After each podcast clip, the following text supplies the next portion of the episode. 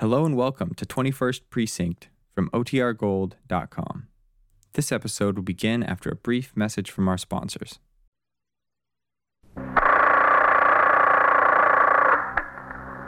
Twenty-first precinct, Sergeant Burns.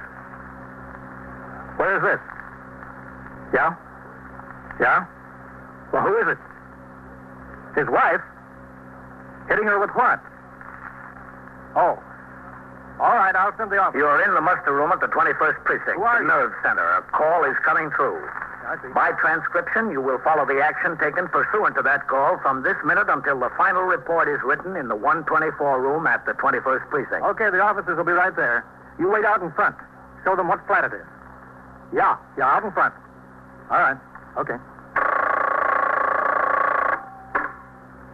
21st Precinct. It's just lines on a map of the city of New York. Most of the 173,000 people wedged into the nine tenths of a square mile between Fifth Avenue and the East River wouldn't know if you asked them that they lived or worked in the 21st. Whether they know it or not, the security of their homes, their persons, and their property is the job of the men of the 21st Precinct. The 21st, 160 patrolmen, 11 sergeants, and four lieutenants, of whom I'm the boss.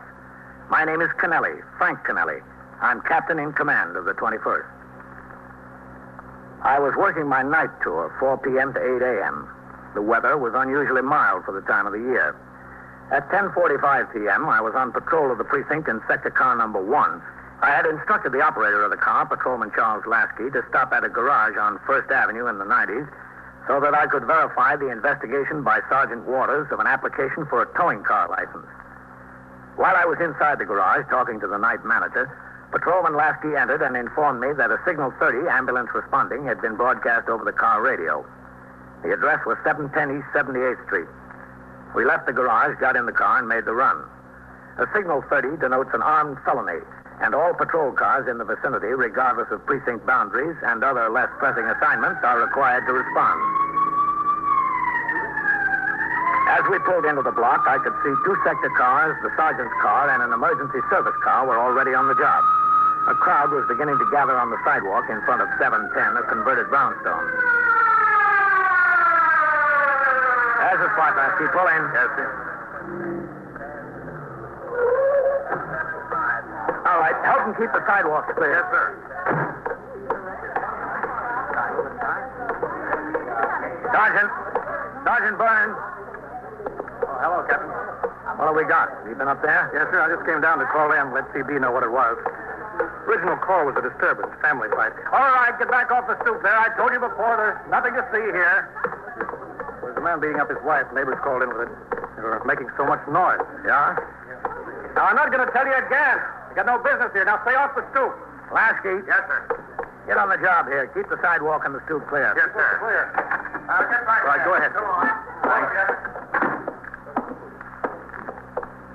Why uh, signal 30 over a family fight? There's third fork. Conlon and Hanneman answered the original call. They came in here. Neighbor who called in pointed the way. They could hear the screaming in the hall. They ran up and knocked on the door. Uh-huh. Fight stopped. The occupant, a fellow named Holtz, opened the door. He ran out between them and up the stairs. They chased him up to the roof, collared him just as he was going out the door. Meanwhile, the neighbor phoned in again. Uh-huh. He started to fight them, and they finally got him quieted down, searched him. They found a gun on him. Oh.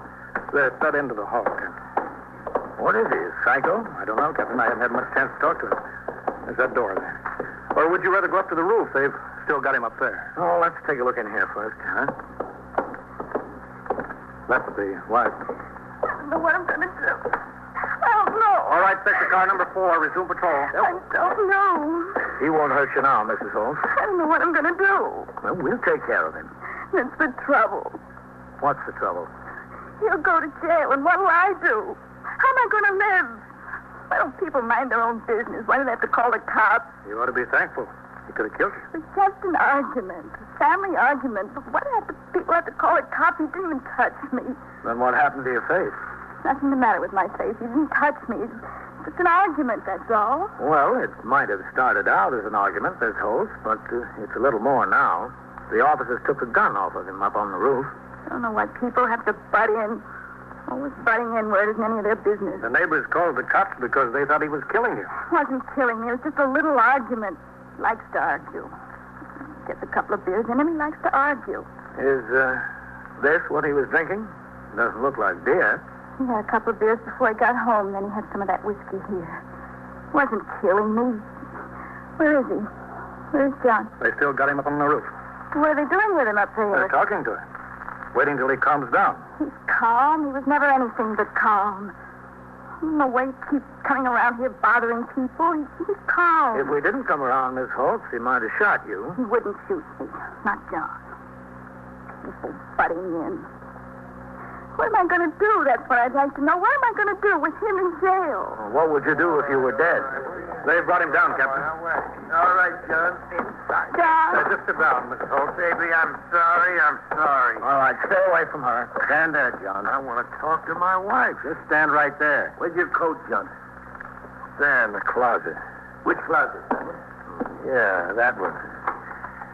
You see, Annabelle, you see, if you kept your mouth shut, I wouldn't have this. what am I supposed to do? Die in silence? All right. Touch her and she hollers. Okay. Touch me. Now, look.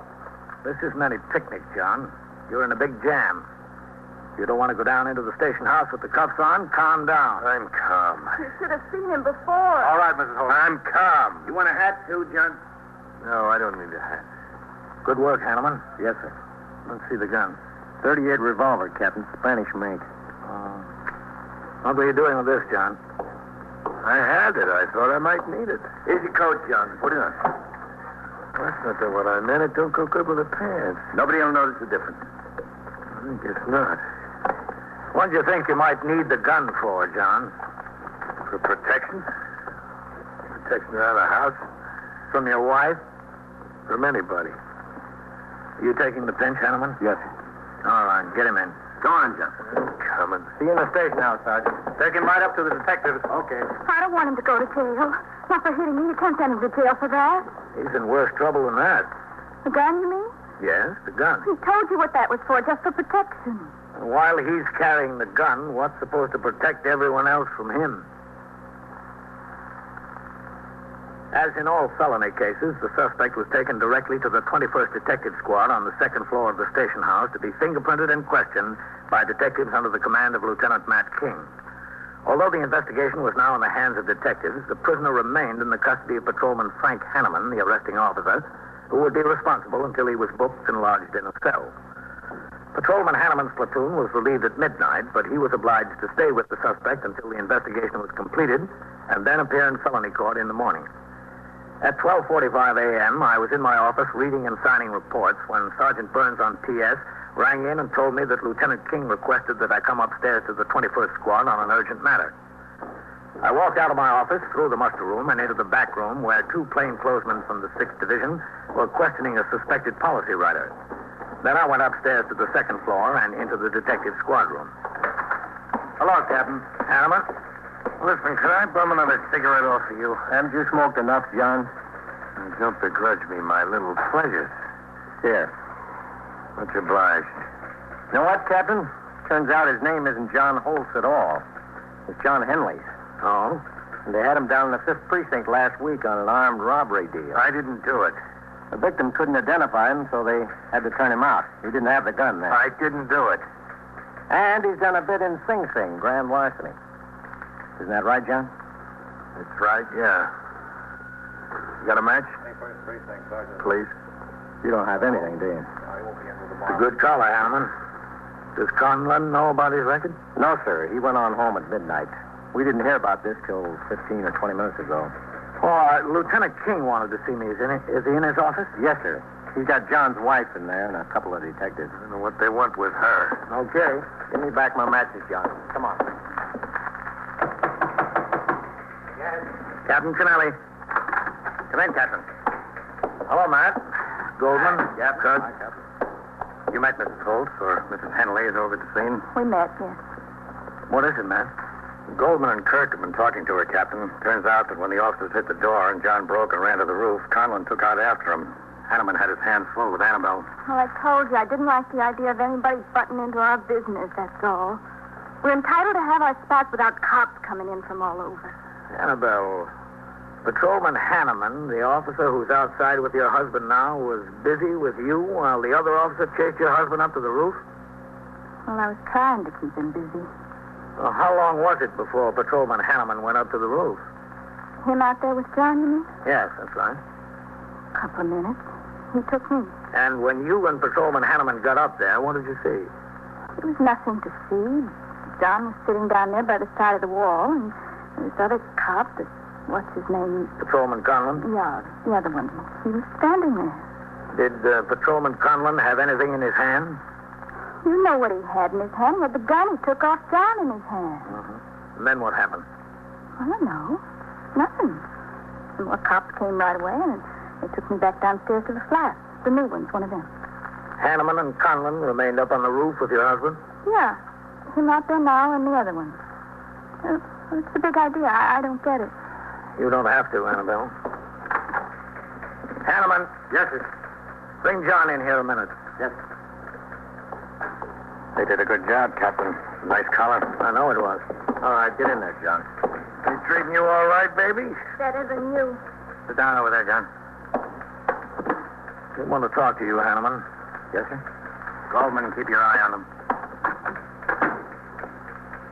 Over here, Hanneman. Yes. Okay. Yes. Hanneman, were you present when the gun was taken off of John? Well, were you? I was on the way up. Is it true that Conlon took the gun off his person when you were still down in the hall with the wife? Yes, sir. Then how come you took the pinch in this case? It's Conlon's case. We're partners. Everybody splits up the pinches. I know they do when they're both present, but you weren't. Why did you take the pinch? Conlon asked me to. He didn't want to go to court in the morning. Oh, he didn't? No, sir. Well, he will. Matt, uh, is this phone to TS? Yes, sir. 21st Precinct, Sergeant Burns. Uh, this is Captain Canelli. Yes, sir? Get out the residence record on Patrolman Conlon. Yes, sir. Notify him to report to the station house forthwith. While we awaited the arrival of Patrolman Conlon from his residence in response to the forthwith, the suspect, John Henleys, was taken downstairs and booked in on charges of felonious assault and violation of Section 1897 penal law. I instructed Patrolman Hanneman to report to my office after the prisoner was lodged in a cell. Yes? Patrolman Hanneman, Captain. Come in. Is your prisoner booked and in a cell, Hanneman? Yes, sir.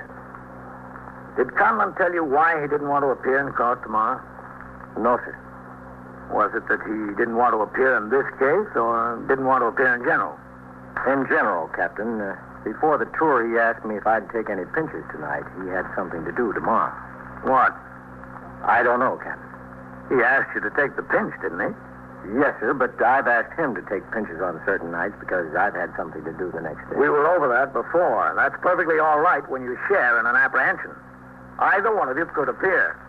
But would you kindly tell me how you could expect to qualify as a competent witness in this case when you couldn't testify of your own knowledge that the defendant was carrying a gun? Well, uh, usually a cop doesn't have to testify at arraignment, Captain. Bail is usually set for hearing at a later date. Supposing you got into court.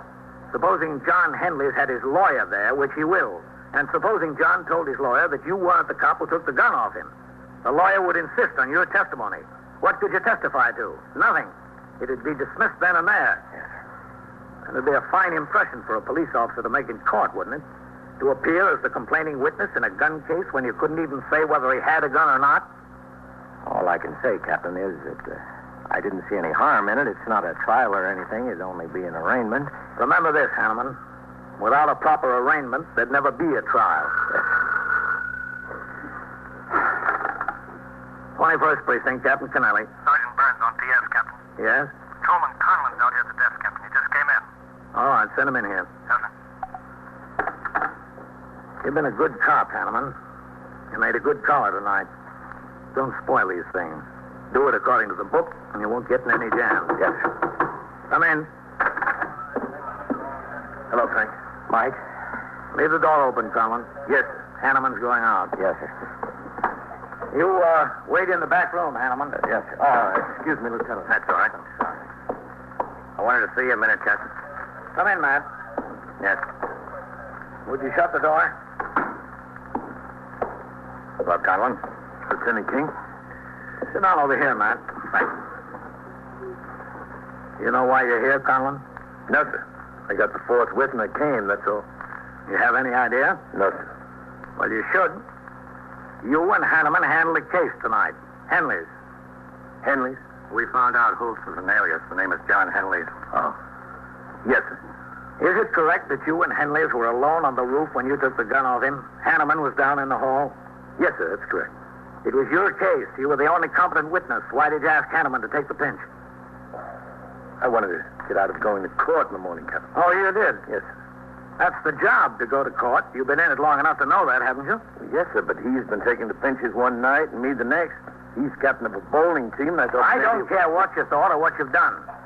In this case, Hanneman isn't worth a nickel in court. You're the only one. You knew that, didn't you? Yes, sir. Usually the hearing is set down for another date. What was so urgent to keep you out of court I'm supposed to be in Albany at noon, Captain. and back on the job by the four o'clock turnout? No, sir. I'm swinging.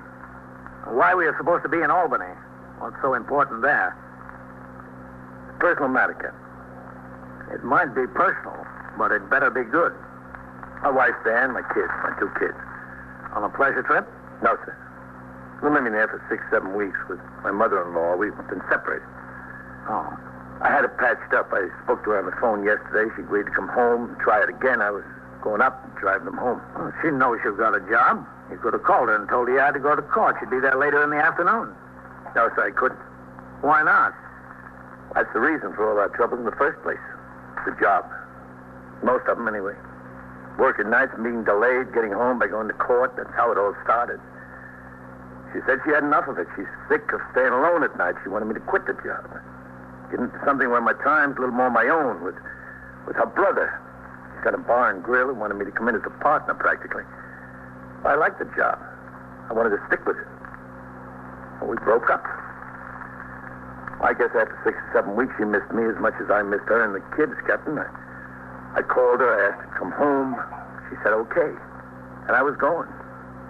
Now, if I called her again and said I couldn't be there on account of the job, she'd probably say, don't come at all. Why didn't you tell the captain on the scene over there? You know, we probably could have worked something out. Yes, sir, Lieutenant, I know he probably could have, but I wasn't taking any chances. I thought it would work out okay with Hanneman taking the pinch. But it didn't. No, sir.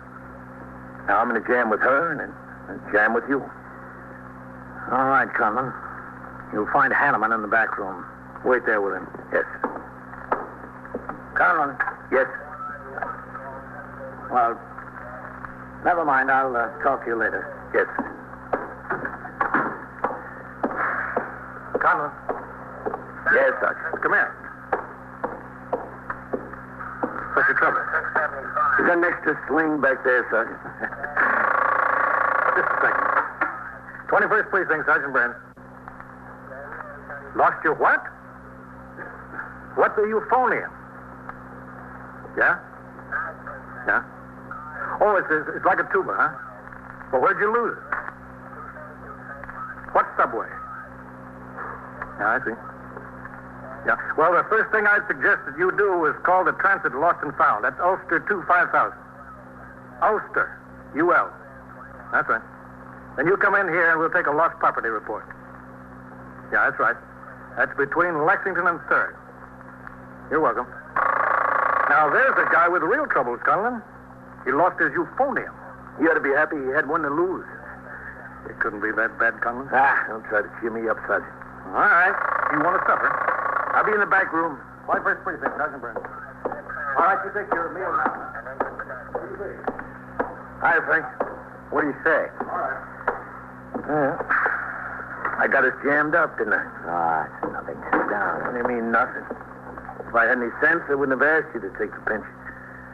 You want to smoke? Mm-hmm. Yeah, yeah, thanks.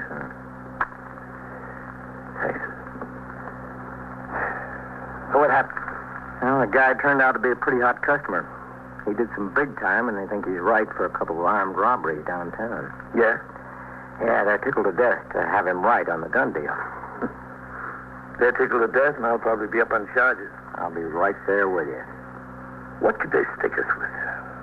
Ah, they'll find something in the rules or in the manual. Or conduct to the prejudice of good order, efficiency, and discipline. That covers everything else. Ah, this is, this is a stinking job. You break your back, and what do you get out of it? Nothing.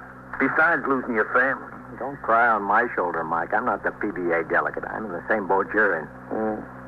Lieutenant King was in there with him. Yeah, he went in as I was going out. Oh, yeah. He's probably helping the captain draw the charges and specifications. And I quit a good job on the New York Central to join the cops. Hi, Mike. Frank, what do you think? How you I- doing? You guys must sure like the job. Yeah, we're married to him. Big deal. If I've got any sense, I'll go into that bar and grill with my brother-in-law. What are they keeping us waiting around here for? Don't they know we've been on the job since four yesterday afternoon? What time is it? Two o'clock? Uh, Two ten? That's worse. They're not waiting for us to tell them we're sorry. Maybe they're getting the deputy PC up here to suspend us on the spot. No, Ah, no, they wouldn't be doing that. That's all I need. There you are. Two of you put down in jail. They keep me upstairs with questions for three hours. Did they tell you you could go home? Yeah, they told me. Cops are supposed to help people. Tell me, what am I going to do with him in jail and back in Sing Sing? Lady, I don't know what you're going to do. As far as I'm concerned, I wish I'd never seen you or John. I wish you lived on the west side. I wish I'd had enough sense to stay in the Coast Guard. I don't know what I'm going to do. I don't know what. Now, Hmm. listen, Mike. Yeah. Why did you want me to take the thing? Oh, I, I've got to go up to Albany tomorrow to bring my wife and kids home. For good? Yeah, I hope for good. we got to straighten out. Hmm. Congratulations. Thanks. Hey, you know, even if we get that 720 more a year, the job isn't worth it. You think they'll give it to us? I don't care. I'll be tending bar in my own store. eh? Ah, Oh, what are they waiting for? Suspense. Yeah? That's part of the technique of command. You learn it at Delahanty's. Wear them down by cooling their heels. Then even bad news is relief to get. How long was your wife away and the kids? Six, seven weeks. That's a long time, too. Yeah. That uniform allowance, in addition to the 720 a year, is a good thing to have. Yeah. But that's a bargaining point. I think the PBA would settle for the $720 and let the uniform allowance go by the board. Well, I don't know whether we should. Mike, here they come. Uh-huh.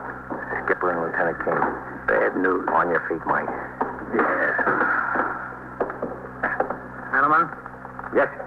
Come on back to the cells with us. We want to talk to Henry. Yes, sir. You wait here, Conlon. Yes. Let's go. You been out for a meal yet, man? No, sir. Well, let's walk around to Lexington Avenue after we get this settled and grab a sandwich. Sure, Captain. Go ahead, Hanneman. Yes.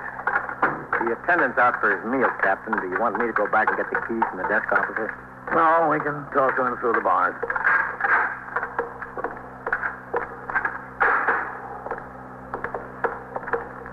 There's where we put him. Number three. John. John, wake up. On your feet, John. Come on. What is it? Come here. Can't you let a guy sleep in peace? John, you told us you did a bit for grand larceny. Yeah, so. The BCI records show you were released in 1951, April. You owe any short time now? Yeah, I owe him a year almost, not quite a year. All right. In addition to the charges you're booked in on, you're being held for parole violation. We'll notify the parole board that you're here when the office opens in the morning. And all you got in your mind? Can I go back to sleep? Do what you want. Okay, let's go. Thanks for the good news.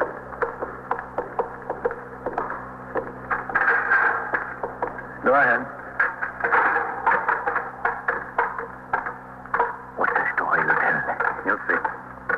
I've got it, Captain. Thanks. Okay. All right, Conlon. Yes, sir, Captain. Notify the desk officer that you, instead of Hanneman, are the arresting officer in the case. Yes, sir. Then I do have to go to court in the morning. Is that right, Captain? You go to Albany. You'll be notified when to appear in court. Yes, sir. I'll be in my office, Matt, when you want to go out for that sandwich. Yes, sir. Captain. Yes? What about me? You get out of here, Hanneman. Go on home. Yes. Good night, Captain. Okay, Conlon. You're off a tough spot. Next time, do it according to the book, will you? I will, Lieutenant. And Thanks. Who's going to take John to court? He's got to go, doesn't he? I really appreciate it, Lieutenant. You're talking to the wrong man, Conlon. Am I? It was the captain who pulled you out of it. He fixed it so John can be held on a short affidavit. Do they do that? I thought the police officer or a complaining witness had to be injured and unable to appear. They'll do it. The captain got in touch with the DA's office.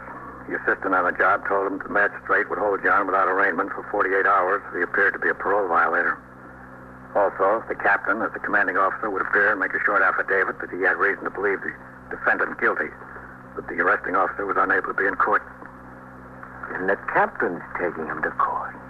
Oh. Have a good trip to Albany, Colin. Yes. Well.